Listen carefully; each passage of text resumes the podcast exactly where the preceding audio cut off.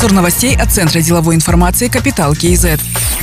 Казахстан поддерживает принцип одного Китая и считает Тайвань неотъемлемой частью территории Китайской Народной Республики. Об этом заявил официальный представитель МИД Айбек Смадьяров. Он сказал, что Казахстан выступает за соблюдение действующих норм международного права и Устава Организации Объединенных Наций. Визиты официальных делегаций зарубежных стран на Тайвань должны согласовываться с правительством КНР, говорится в комментарии официального представителя казахстанского МИД. Напомним, спецборд спикера Палаты представителей США приземлился на Тайване 2 августа, несмотря на возражения Пекина. В ответ на это Китай объявил о начале масштабных военных учений в акватории Тайваня с проведением дальнобойных боевых стрельб.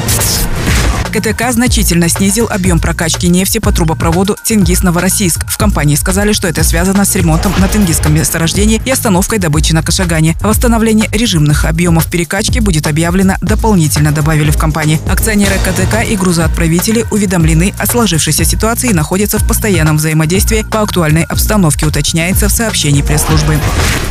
Департамент полиции Алматы сможет штрафовать и закрывать стихийные базары. Об этом сказал Аким города Ербулат Дусаев на встрече с жителями Бустандыкского района. Глава города пояснил, что правила разработаны и направлены на рассмотрение в Министерство юстиции. Возможно, до 15 августа документ будет согласован, и через 10 дней после утверждения новые правила вступят в силу. Ранее заместитель премьер-министра, министр торговли и интеграции Бахат Султанов рассказал, что в мае Генеральная прокуратура завершила проверки 122 рынков. Среди выявленных нарушений – завышенные арендные ставки за торговое место, навязывание администрации рынков поставщиков по оказанию дополнительных услуг.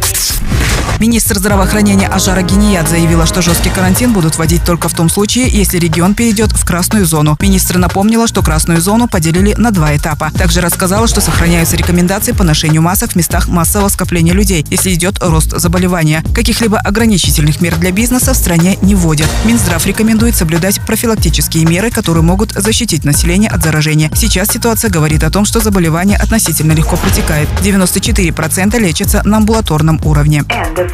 Другие новости об экономике, финансах и бизнес-истории казахстанцев читайте на Капитал Киезет.